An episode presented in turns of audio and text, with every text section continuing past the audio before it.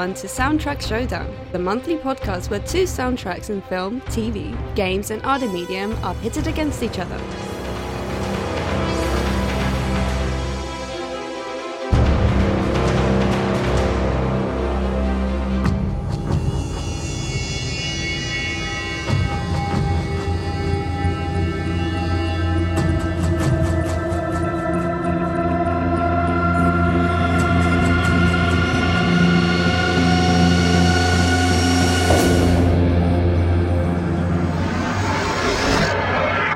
I am your sonic host, Ella Coba, and with me today is my co-host and orchestral classical trained expert, Tristan Kane. Hi there, Ella. Hey. A little intro as to who we are. Ella and I are both aspiring film composers based here in today quite foggy London, but of course we're also die-hard film music fans. So this is our first episode, aka first match. So without further ado, let's introduce our contenders. Bernard Herrmann's nineteen sixty Psycho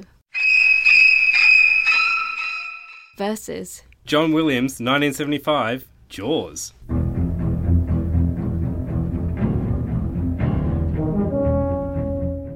Now, these two established a trend in the way horror music is used to create tension, suspense, and even the monster reveal.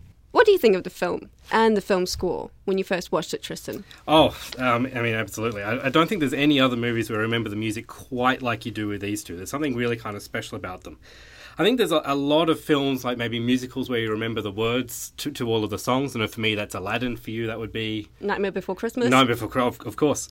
And there's other ones where maybe you, you walk out of cinema and you're like humming along to, mm. to, to the, the tunes. For me, that would be that'd be Lord of the Rings. Uh, that would be Batman Returns. But these two, it's just like there's something about them just sort of like it burns into your soul. It's like mm. when you like stare at the sun, and don't do that at home, kids. and, and and how like the, the light just gets kind of like stuck in your eyes for a while. There's something about them where every time you, you hear the, the shrieking violins of Psycho, you just you just think getting stabbed in the shower. Mm. Every time you hear that, da-dum, da-dum, you just immediately think shark.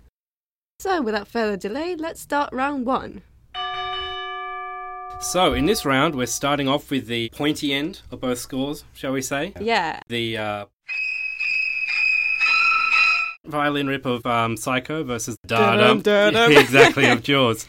Now, we should probably explain before we start just quickly what we mean by motif as opposed to theme. I think that they're slightly technical terms. I think particularly theme is maybe used mm. interchangeably with motif a lot of the time. But in this case, we're using motif quite specifically. Mm-hmm. Um, motif is basically a very short, identifiable fragment of music.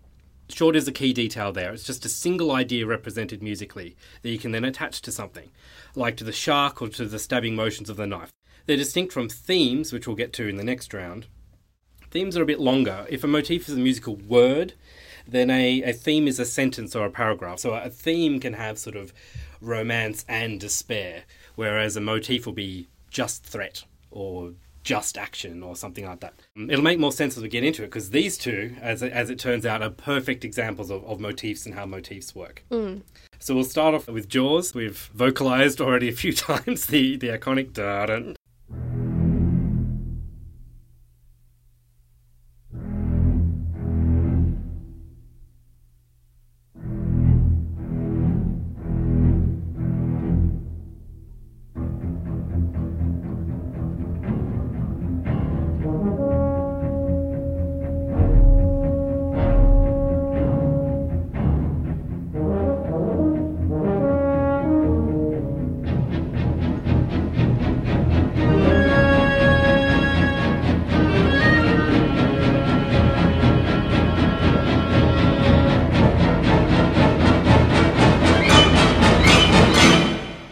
So, when do we hear this? Well, we hear this particular piece of music whenever the shark is around. It stands in, literally, for the shark. I don't know if you know this uh, at home, but uh, they had huge issues with the mechanical shark in, in filming this film. It was basically a massive pneumatic puppet that he had built. But unfortunately, despite the fact that they were going to be shooting the film entirely at sea and on water, it uh, it, it didn't op- it didn't operate very well in salt water. It kept on trying to sink, it kept breaking down, and so they couldn't use it very often. And so they had to um, employ lots of different tricks to imply the shark without ever actually showing it. And that shark motif sells the presence of the shark at all times. Now, one of the cool things we're able to do with this motif is adapt it to tell us where the shark is and what it is doing. So when the music is slow, low and quiet, that's when the shark is distant and it's just lurking. As as the shark sort of clocks onto a target and starts to attack, it gets louder and faster. And that that's how we know instinctively that the shark is on the move, even though we can't see it. And we also get touches like horn rips to represent the biting of the shark, or even Psycho-esque shrieks from the violins to mimic the screams of his victims. Now what I'd like to do now is give you an example of how all of this fits together with a cue from the movie. This cue comes from the first attack of the film, only a couple of minutes in. A girl called Chrissy is skinny dipping in the water. She'd encouraged a guy to join her, but lucky for him, he's too drunk and he falls asleep on the beach. The cue begins as we cut to an underwater shark's eye view looking up at Chrissy on the surface.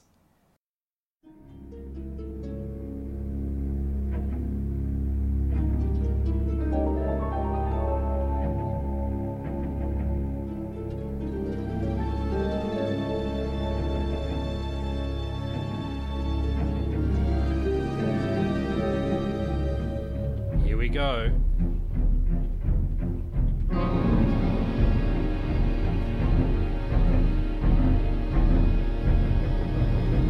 The shark takes a big bite as she jerks under the water.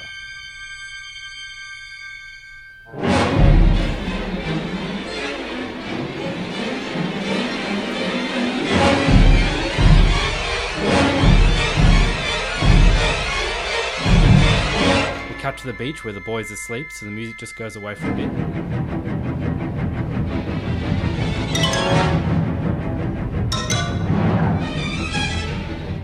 Now she grabs onto a floating boy. Maybe she'll be okay. And here are the psycho-like shrieks from the violins.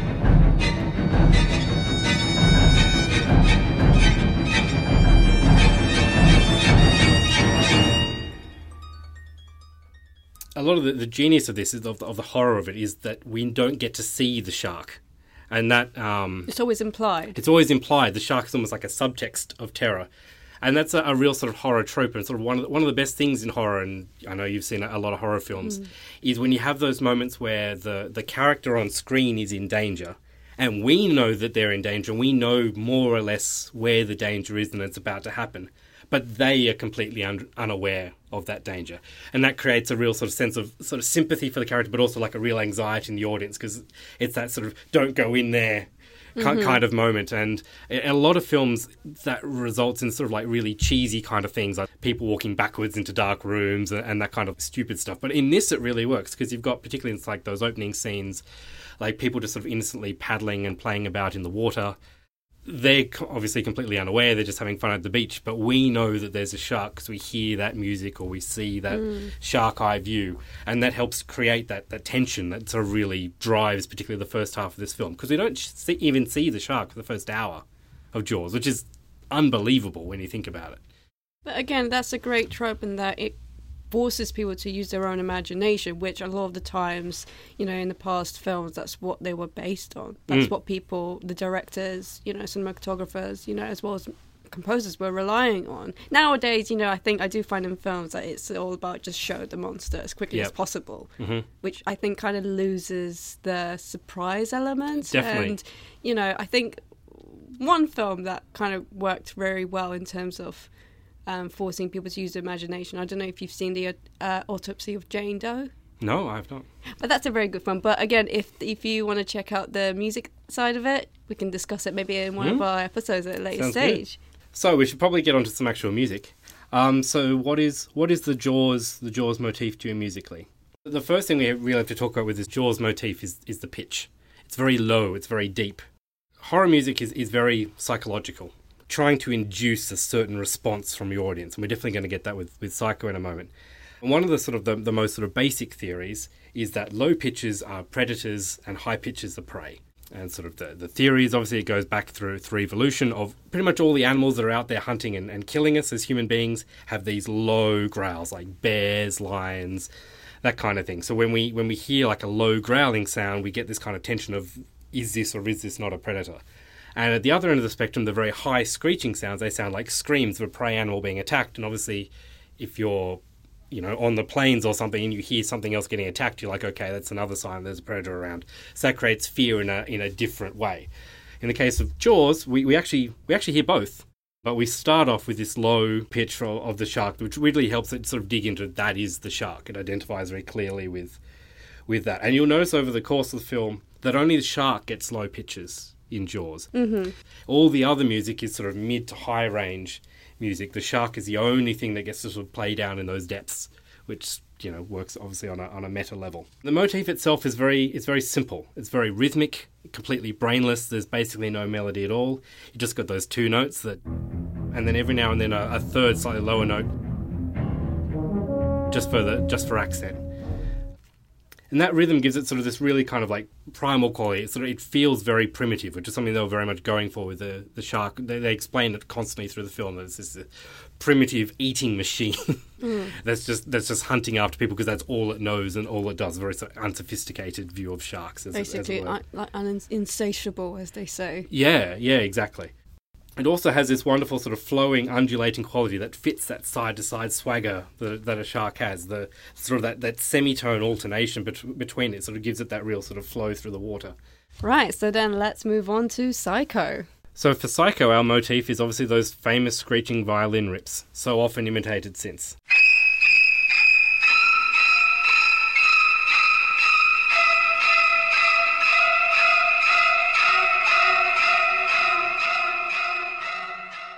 So can I ask, so you would say the monster motif would be primarily when the murder scene, in the sh- like the shower scene, that would be classed as the monster motif? I think it, it's definitely, in, in terms of directly comparing to Jaws, it's definitely the monster motif. It's obviously very much the, the murder motif. We literally hear these three times mm-hmm. um, during the course of the film, and in every situation, it is Norman, dressed as his mother, attacking someone with a knife. Spoiler alert. Spoiler, yeah, I mean, there we go. But but that's it. It very literally represents those ideas. I suppose it doesn't technically represent the movement of the knife because in the third one, he's not actually. He never gets to the point of stabbing. That's a massive spoiler alert. But it, yeah, it definitely represents him as his mother attacking people with a knife. The music really, I think, represents nerve endings being torn mm-hmm. apart. Mm-hmm. Exactly. Now, in terms of technique, we should probably talk about what actually happens here. So, so what you're hearing is a very quick glissando right at the top of the range of the violins and violas. So normally on a violin, what you're doing is you've got your, your finger on a string and you, you play the string with a note and that gives you a very single note. If while you're playing that note, you then push your finger up the string, you get this kind of like duh, r- rising in pitch. They're doing it very quickly and right at the top range of the violin, which gives you that kind of sound. Very, very unpleasant. And then over the course of the motif, we hear it come in from with different instruments and at different pitches, which is what gives us that ferocity of the scene, because it just seems like it's coming from every possible direction.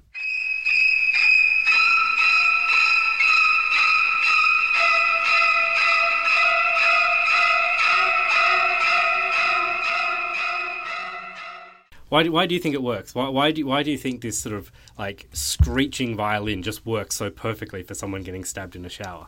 Because I don't think it's ever been done, for one thing. Mm-hmm. Um, I don't think the murder scene, or just generally murder, has been ever represented in that way, in that sort of, like, raw, mm. um, violent, um, quite sadistic way. Mm. And I mean, you've got to remember, people, that... I mean, it's hard to get back into that mindset of nineteen sixty, but mm. immediately before the the murder happens, there's a scene where she she's like been writing, I think, um, writing about how much money she's spent and that kind of thing, and she tears up the note and she throws it into the toilet, and we actually see like the toilet flush and hear the toilet and flush. hear the toilet flush. That was controversial in nineteen sixty. That never happened before. It never happened before. Like to, to audiences then, that was crazy. The fact that at the beginning of the film, when she was in bed with her lover, she was in uh, Janet Leigh was Unaware. in her underpants. That that also was, like, spectacularly controversial. And now she's in a shower getting stabbed to death. Like, this is next next level crazy to go and from there. And naked as well, which yes. I know we don't see anything, but um, from my notes I've read that, you know, the the censors were really adamant in saying, oh, we saw a navel there, mm. so we can't show this. But, you know, Hitchcock famously said to them, oh, it's just the, it's the, your mind playing tricks on you. Mm. You know, if you go shot by shot, there's nothing there. And also the technique of the editing was very was done mm. for the very first time. And um, I'm not sure how many edits there were in the minute, but I know that there were at least like forty-five edits cut mm. in between, and that's quite unusual. But I will say that watching it now in sort of twenty eighteen, it is kind of laughable, like the, the sort of lack of violence here. Like you watch the knife, the knife never gets within a foot of mm-hmm. Janet Leigh, and like the sort of the, the navel shot that you sort of mentioned, like it is quite funny if you see this like close up on her navel, nothing above, nothing below, like just navel, and then you see like a full knife like right in front, and you see obviously the full knife, which means it's not in, mm. it's mm. not in that chest at all. It's just in front, and it it is it is quite strange the, the way it all works, and even. There's no makeup or anything on her as well. Like the sort of afterwards, she's sort of crawling out of the bath, and you see see her like entire back essentially. There's there's not a mark on her. There's not a drop of blood on her. Oh, I think that would just basically have the film banned. Probably yeah, it probably trying. would have had the ban- the film banned. But it, it is quite sort of strange how, in many respects, how kind of clean it is. But, but I, still effective. But though. still effective. And I, I think a lot of it is part of the effect of this score is it is so. Like, those violin rips, they are so violent and they are so unpleasant. I swear three-quarters of the audience probably never saw that scene. Because mm. I reckon most of them probably recoiled at the sound. Or fast-forward it now. Yeah, well, fast-forward it now, but they probably recoiled at the sound, pretty much put their hands in front of their eyes and then imagined this person being, like, gruesomely killed, mm. which was far worse than anything he was allowed to actually put to film. Cool. So then who do you think wins this round, then? These are two of the most iconic motifs in, in the history of cinema. It's very, very hard to judge between them. But I'm going to give this one to Jaws, purely because, to me, I think the Jaws motif gives him more flexibility. He's able to do more with it. He's able to tell a story of a character with mo- that mm. motif, the changing of pace, the changing of depth. He tells us more about the shark. Whereas the Psycho, while it's amazing and it is more, definitely more shocking and more fear-inducing than that Jaws theme. I think it's more based on action. It's based on action, and it's one thing. It's mm. it's one idea, and he sort of almost paints himself in a corner. You can't do anything else with that one theme. Mm-hmm. So I think overall, I'm going to give that one to Jaws. What about you? No, I completely agree. And as I said earlier, I think I completely agree that the I think the if we're talking about monster motifs, which is character motifs, then the Jaws one is character-based, mm. whereas the Jaws, uh, the Psycho one is more action. Mm. So you only see. It doesn't really represent Norman Bates as a character. No, it, it represents the knife as much as it does him. Exactly, so... And it doesn't give you any of the...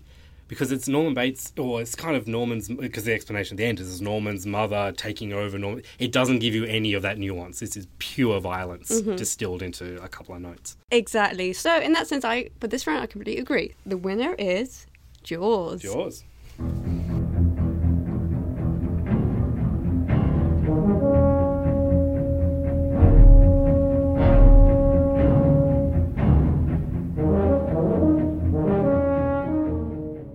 Our next round is going to be focusing on the main theme. So Tristan, tell us about what is the main theme. This round is very interesting. For Jaws, we'll be talking about a piece of music, uh, I believe, which is called Man versus. Beast, which we first hear about halfway through the film, which essentially marks the movement of the film from the first act, which is a horror film about sharks, to the second act, which is a group of men chasing after a, a killer shark. For Psycho, we're talking about its main title theme, the theme that we hear over the opening titles. So without further ado, we'll get on to Jaws. So this is the Man Against Beast theme. Much like the shark, we don't hear it until the second half of the film. So the first time we hear this theme is as the orca leaves the harbour. Now the orca, as you might remember, is, is the boat that they all travel on to, to go out and hunt the sharks. We've got Quint, Hooper and Brody all, all on the boat. Quint at this point is doing his full ridiculous seafaring, just random jargon that he's throwing around. Is pretty much full full pirate mode. And we hear this piece of music. Up periscope. Ring for depth charge. Stand by fire drill. Damage control. Report elevator. Nor'easter coming. Bad notes for Madden's W. No, I'm tired of that cheese. Tired of Missus Cheese. If they don't let you go now, they'll love you coming in. Oh.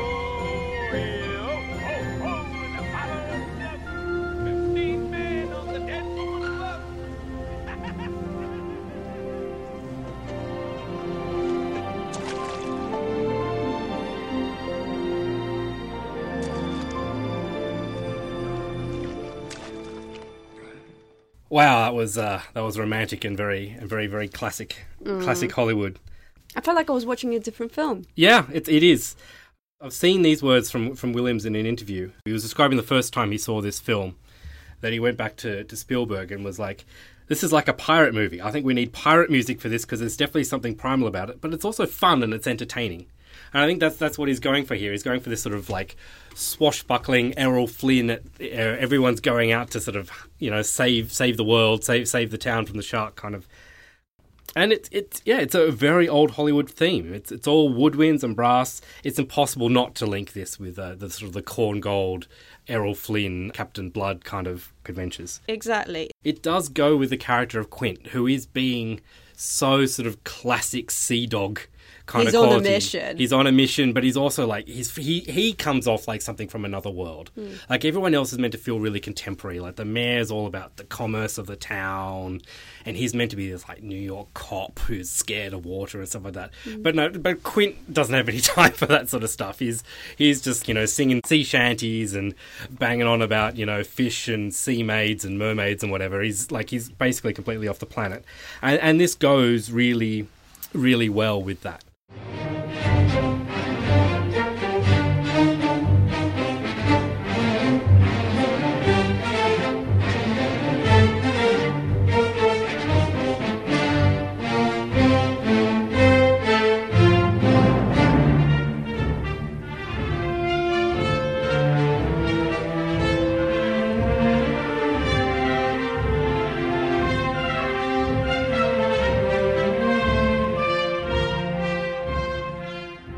It was a huge call to use it then, because we'll talk about it in a moment how that sort of sound was really out of fashion. But frankly, even now where Williams is hailed as something of a god and we, we expect these kind of like big orchestral kind of movements for a summer blockbuster movie, you wouldn't get away with this piece now, do you think?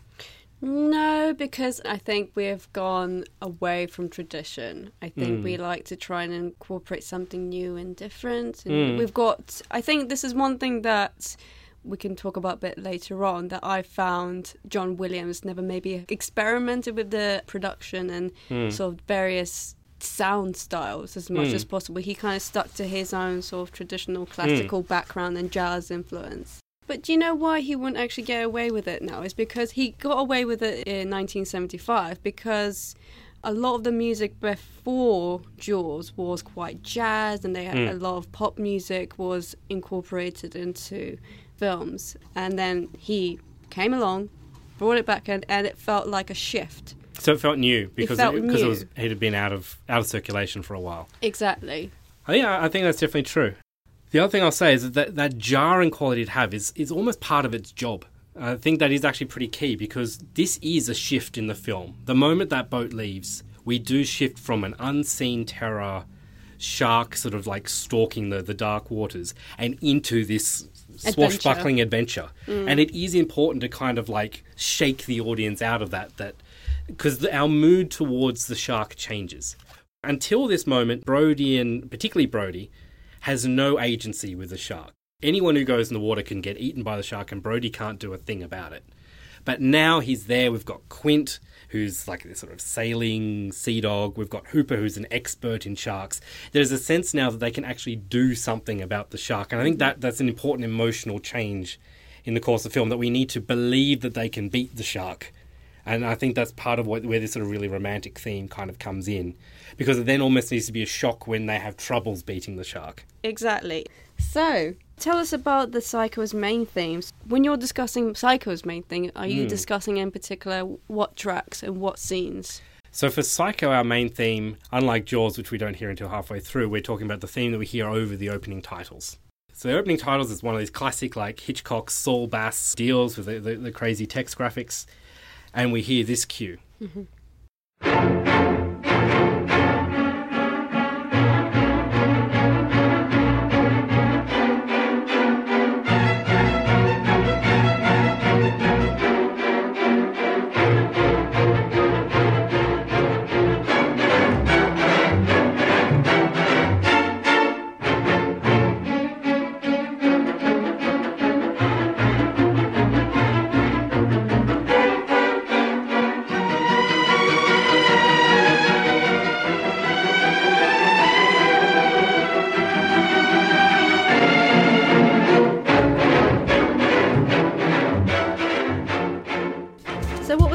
about this is that Herrmann was initially asked to score it as a light, jazzy, bebop kind of score. He obviously went against it. Yes.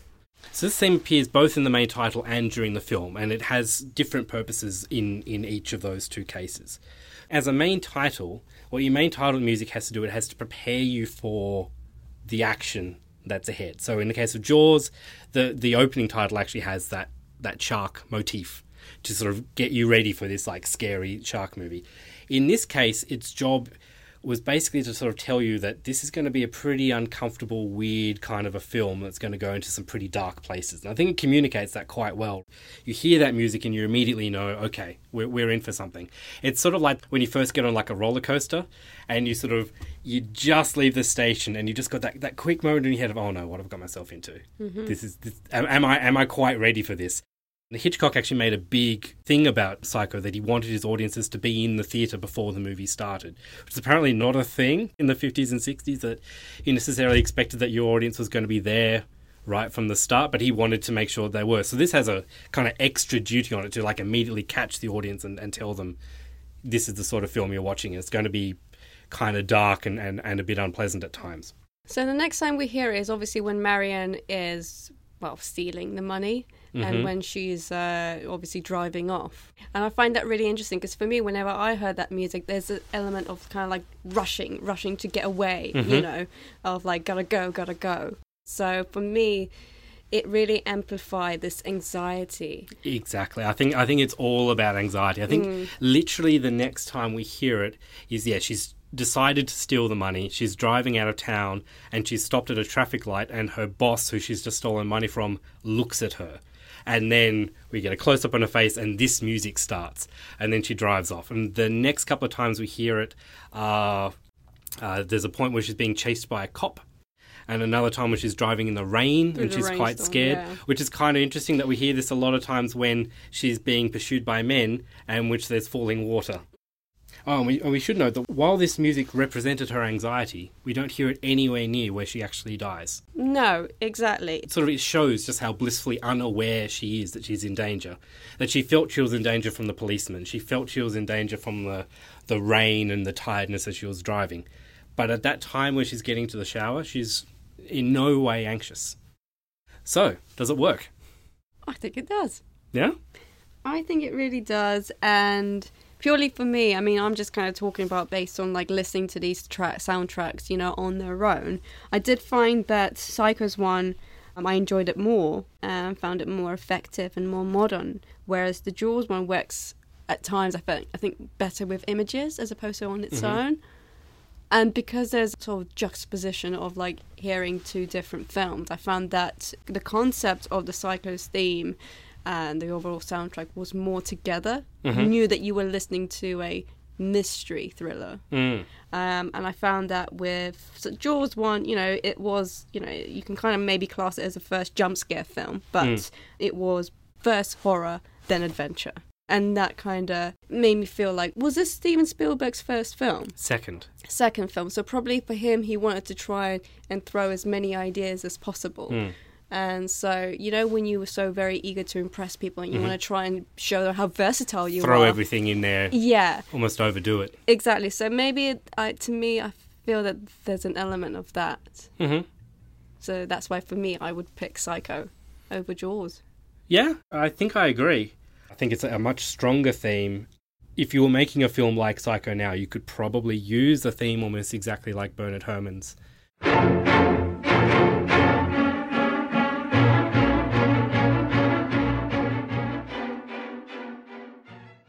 Great, so that's one victory for Jaws and one for Psycho. Let's move on to round three, techniques and production.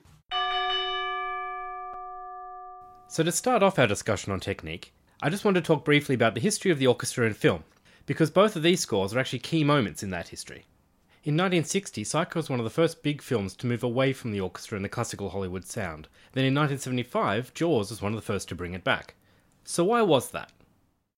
Between the nineteen thirties, where you first started to really be able to put sound to film, before then obviously you had the silent films, the major studios were required through union agreements with the Musicians Union in Hollywood to have a full symphony orchestra and composers on staff. So they would actually physically, like Paramount would have the Paramount Orchestra, and they would have three or four composers on staff, and they would work on every single film. And obviously the effect of that is, if you've got it and you're having to pay this fortune for like eighty players and half a dozen composers, is you're going to use them on every single film. And that's where that classic Hollywood sound, the sort of Korngold, Waxman kind of sound, comes from. And we've got a clip from that period, from Dmitri Tiomkin's score for Strangers on a Train, Hitchcock's film from nineteen fifty-one, also about a psychopath. But listen to just how different it is from Herrmann's score.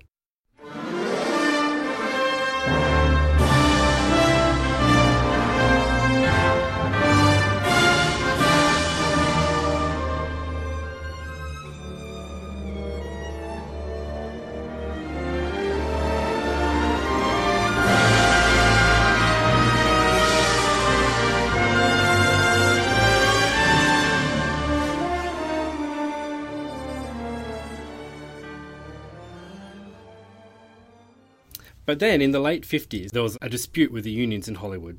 And one of the results of that dispute was that the, that requirement to have a standing orchestra and composers on staff ended. So from nineteen fifty-eight onwards, the studios got rid of all of their orchestras, and they had to, and they were using contract musicians for every film. Mm-hmm. So that meant that not only did you not have this sort of impetus to use an orchestra because you've already got them on staff, but there was financial benefit to not using a full orchestra, because it would be cheaper, because you're literally paying fewer musicians. And my understanding is that with Psycho, that there were some severe budgetary restraints, and that Herrmann was actually restricted to only being able to afford a string section, rather than being able to use a full orchestra, which he had been using for films like Vertigo and North by Northwest beforehand. But isn't it great that when you're kind of imposed, you know, to certain limitations, how it forces you to be creative with what, what you're limited to? Absolutely. Limitations can definitely breed creativity. So in that sense, for me, I find that Herrmann's score is much more innovative, mm-hmm.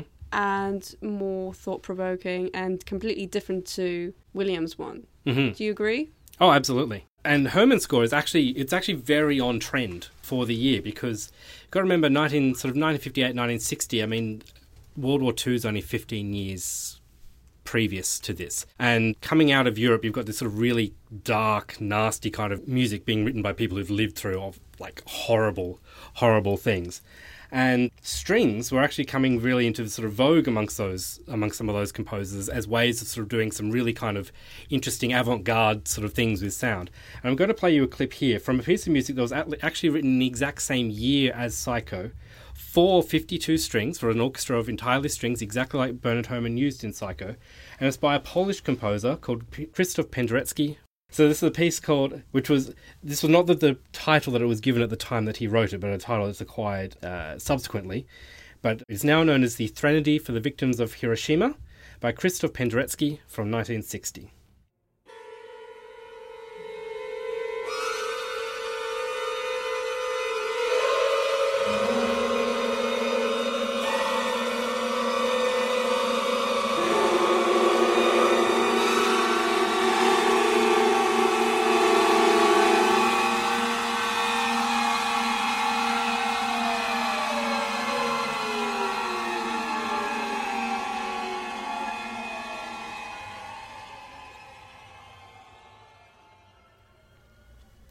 So that is a truly shocking piece of music. Uh, Ella, what do you think? It's very unsettling. so it's a, but it's a very similar sound to Psycho. It's sort of really interesting that prior to nineteen fifty-eight, Hollywood had been living in this romantic music world that had ceased to exist. Uh, mu- music had moved on. It had gone quite modern. You've got things like Stravinsky and Debussy and Satie doing lots of sort of, you know, more or less atonal kind of music. But Hollywood had stuck with the sort of the big, rich sounds, you know, the sweeping scores, the heavy vibrato, all, all of that sort of stuff. But somehow, somewhere between the, the getting rid of the studio orchestras and the sort of change in the sorts of instrumentation use, that they're using, and the introduction of Bernard Herrmann, who's a who was a very much more contemporary composer to the guys who'd come before him, like the Korngolds and stuff, who were very much, they were late, genuinely late romantic composers in their own. Bernard Herrmann's a genuinely modern composer, and he suddenly, pretty much in Psycho, drags film music to the present, mm. where you could have heard the score of Psycho alongside Penderecki in a concert, and you'd be like, oh yeah, yeah, these, these pieces of music go together. Whereas you could not have heard a Korngold score along with the same, the music that was being written in the nineteen forties, Mm. And, and thought that they in any way went together. But then with, with Jaws, Spielberg himself is very much a traditionalist. Film has been sort of doing this thing very sort of modern, very different. They've used a lot of pop songs and a lot more sort of modern music ideas. But Spielberg himself, he comes from his, like his, his mother, I think, is a concert pianist. He's grown up listening to classical music. He's very into into the old film style. And he comes across John Williams, who's writing in an old style and actually has links himself back to old Hollywood. And they bring back the symphonic score with the full orchestra, and they, they do the, the full bit. And then from Jaws, all of a sudden, like Jaws is a spectacularly successful movie. It's the first film to cross one hundred million dollars.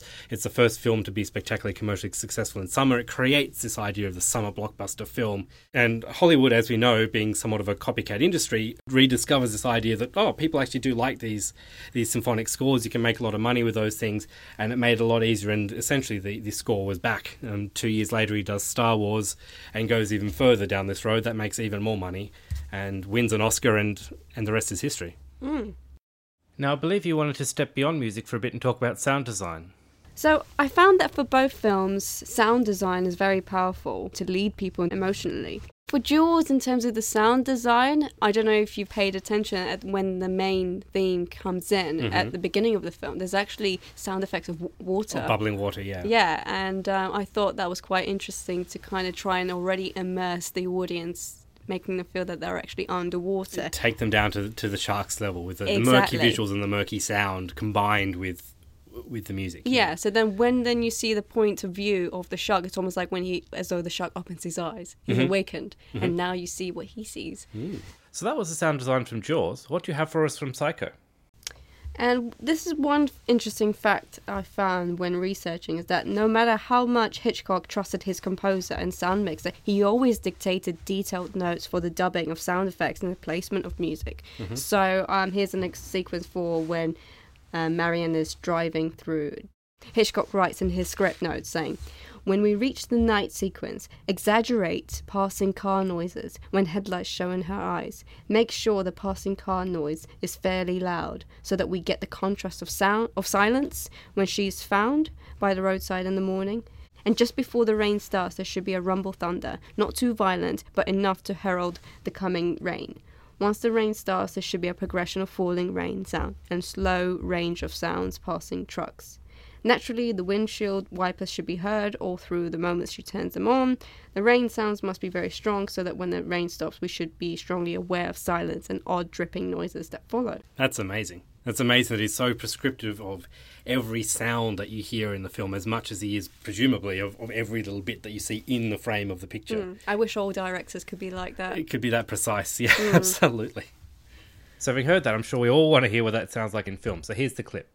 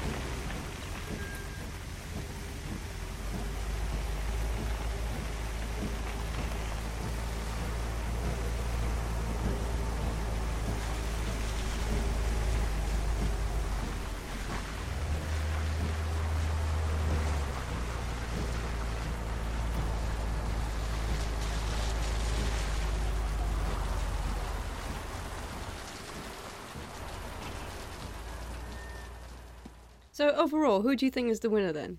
In terms of technique and production, I think I think I've got to go with Psycho for this one, because I've got to go with, with Herrmann, who brings that sort of modern concert hall music into film. He makes a huge change. You've got to go with the guy who brings in the new rather than the person who brings back the old, surely. Oh, yeah, no, I completely agree. Like, in particular, the fact that um, atonal, I don't know if you want to explain what atonal music exactly means? Atonal music is music sort of moves away from the sort of traditional ideas of tonality. So so normally with a piece of music, you talk about it sort of being in a major key or a minor key or, or those sorts of things.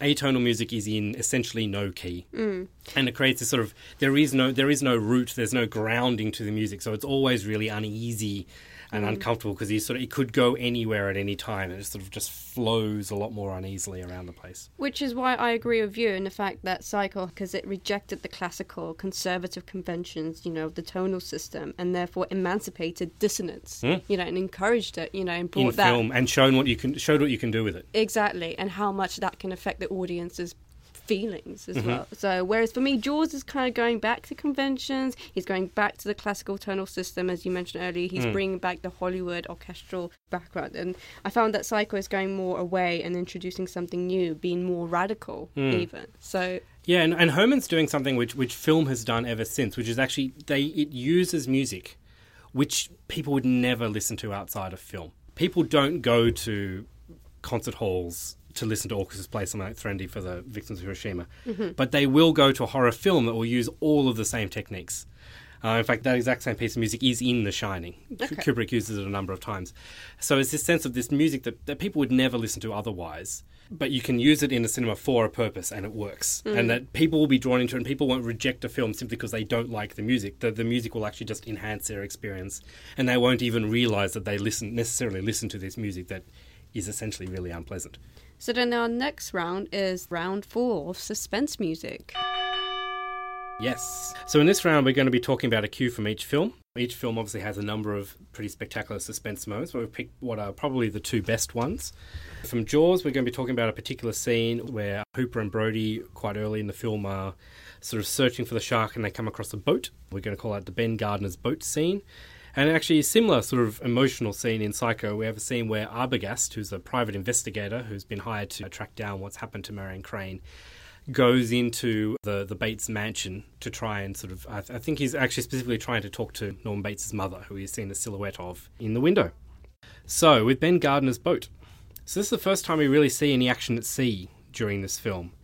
Brody and Hooper are out in his boat, looking for evidence of the shark. Hooper says, "There's something else out there." And we cue this uh, this mystery music.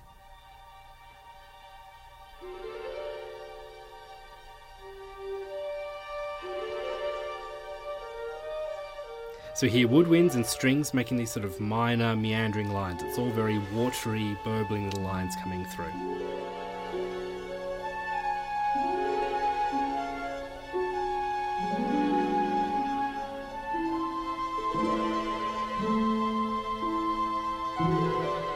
Then I come across the boat. These lower strings come in, making it a little darker, but not overtly sinister yet.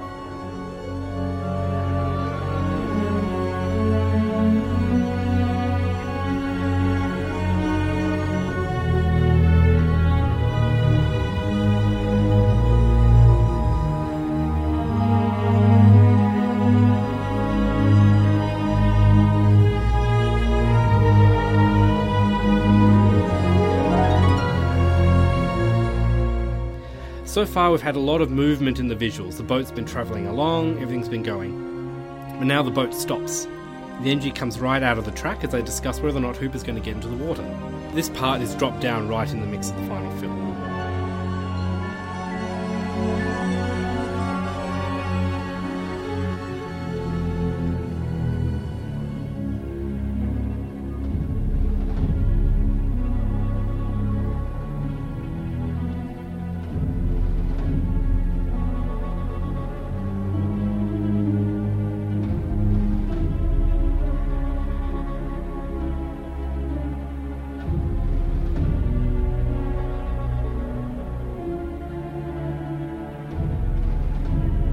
Right before he jumps in, we hear this little oboe melody.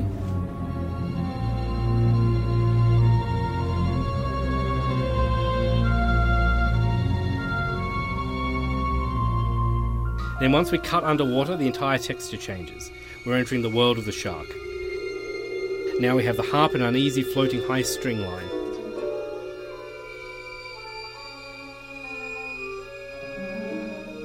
Lots of little flowing, uneasy woodwind lines. There's a lot more menace here than in the mystery when I was sitting on the boat.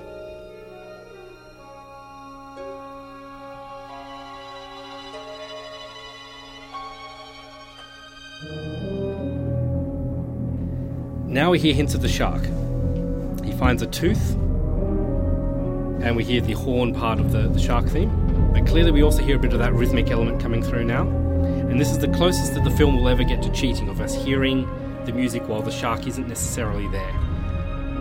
Ben Gardner's sort of face come, come, out of the, come out of the hole in the side of the boat, and then he panics, he drops the tooth and, and his torch.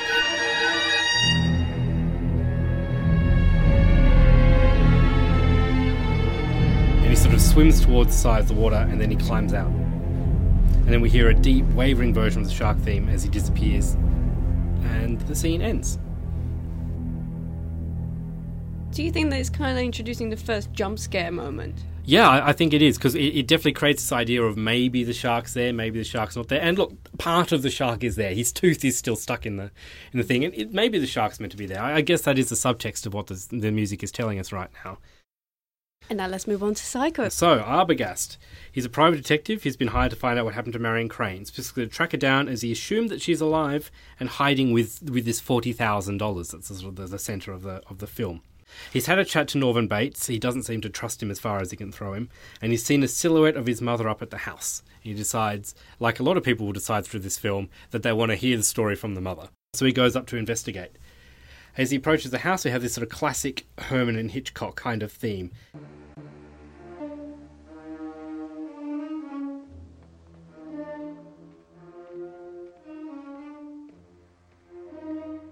So many of Hitchcock's films are about obsession, and Herrmann always represents it by these like short rotating motifs that just keep repeating and never really ending or going anywhere. It sort of gives this idea of like a mind that's like ruminating on an idea and never really moving on.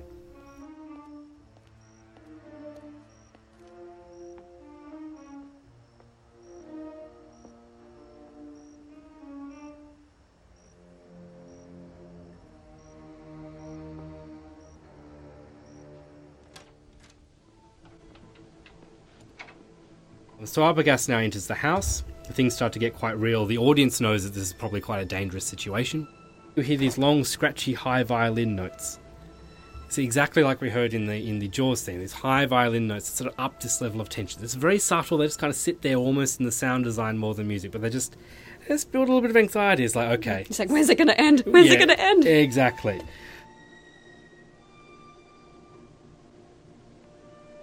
Gets thicker and thicker as he climbs the stairs. Again, exactly like uh, Williams does with his Jaws theme. It gets thicker as the danger gets higher. And then we cut to a door opening. And there's a little viola note. We know that this means something, that this door is opening.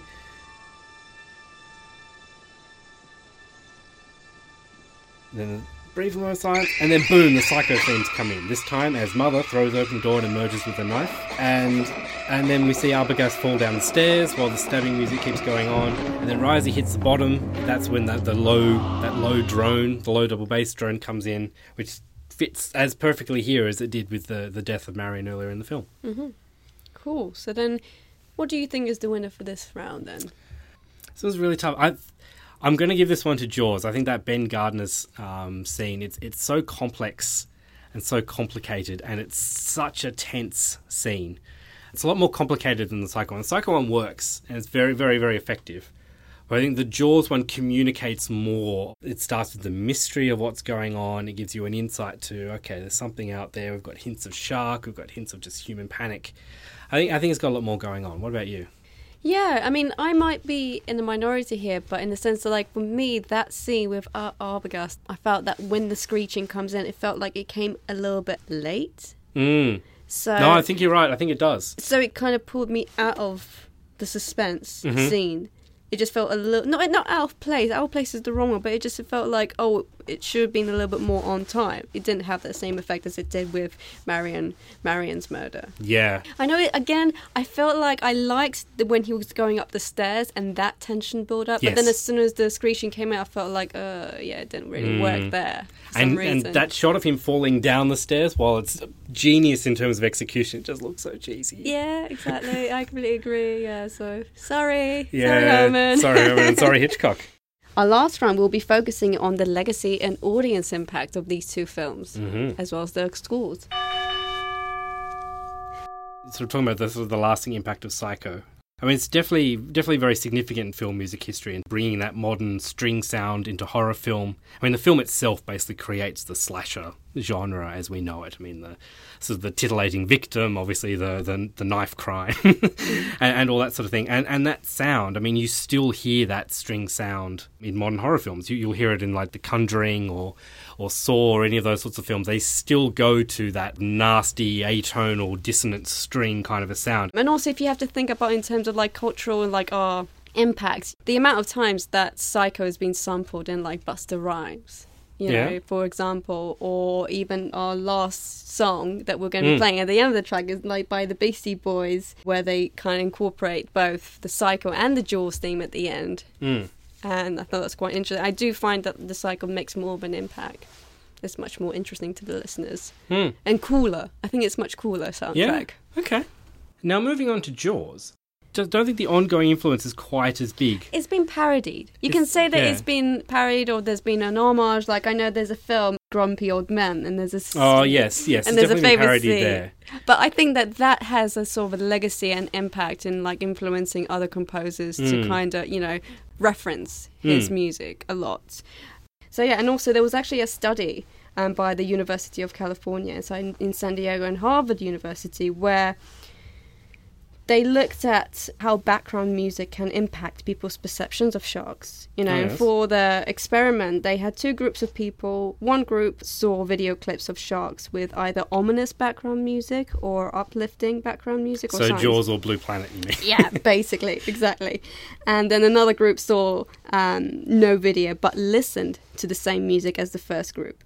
And so the results showed that people who viewed a video clip of swimming sharks with ominous background music held a more negative view of sharks and therefore wouldn't be inclined to actually try and help preserve or like mm. you know, show support for... Mm. Is, is that the way you pronounce it? Conservation. Yeah. yeah. So... That's interesting. So, so what that's saying is that the music works, but that perhaps it's not so good in the long term. No, exactly. The paper basically specifies that the late motif from Jaws is a culturally ingrained bit of music that mm. reinforces negative stereotypes of sharks. And this is their quote, which is really interesting. And they're saying basically that there's no question that the dun-dun-dun-dun soundtrack element is one of the most effective horror motifs of all time, perhaps second only to Herrmann's Psycho strings, string stabs. Um, well, but, so that's their vote as to who wins. Yeah, right? um, but they're basically saying that directors and composers should kind of understand that, you know, they are quite responsible in how their music forces the viewers to see and relate to what they're seeing. Yeah. Does that make sense? No, it does make sense. Over the seventies, where you could just make a movie about a mindless shark killer without having to think of the, the greater ramifications of what you've done. Okay, so so is that your is that a vote for uh, Psycho as the... Oh yeah, Psycho all the way. You know, I go way. for the rebel. Yeah. Okay, I, I think I'm going to go with Psycho as well. Oh, cool. So, at the end of all our five rounds, it looks like who's our winner though? It appears to me that Psycho has won three rounds and two rounds to Jaws. So that would be a uh, victory for Psycho. Woohoo! Go Psycho! Well, don't don't actually go Psycho, obviously. Keep the knives in the drawer. Let's let's all let's all stay calm. Why everybody? But it's has a win a... for Psycho. What's that favourite saying in the Psycho film when Norman Bates saying that? Oh, everybody goes a little bit mad every now and oh, again. Yeah, every now and then. Yeah, yeah. This is probably not that time. Um, Well, now that we've chosen our winner... Psycho. Psycho. Don't go Psycho, though. No. Do you agree with our winner or disagree? Either way, we would love to hear from you. You can always find us uh, on tristellar music dot com, as well as the usual social media platforms, Facebook, Twitter, Instagram and YouTube. Again, if you like what you hear and would like to keep track of our monthly episodes, then please subscribe to our Soundtrack Showdown on iTunes and leave us a review. Yes, yes, definitely leave us a review. That really helps. And share with your friends. Tell your friends about us, get them to listen, and have a good argument with your friends about whether Psycho or Jaws are better. And now, to announce our next episode, we'll be delving into the Batcaves. Oh. So we're going to be discussing Danny Elfman's nineteen eighty-nine Batman. Classic. Versus Hans Zimmer's two thousand eight The Dark Knight. Oh, also classic. I like it. Very dark, very innovative as well for their mm, time. Very dark, very night. Good, so we're looking forward to discussing this and doing our research and like putting them against each other in our next round. And listen so, to men with husky voices. Right. So thanks for listening to Soundtrack Showdown and stay tuned for our next exciting episode. Same bat time, same bat channel. Yeah.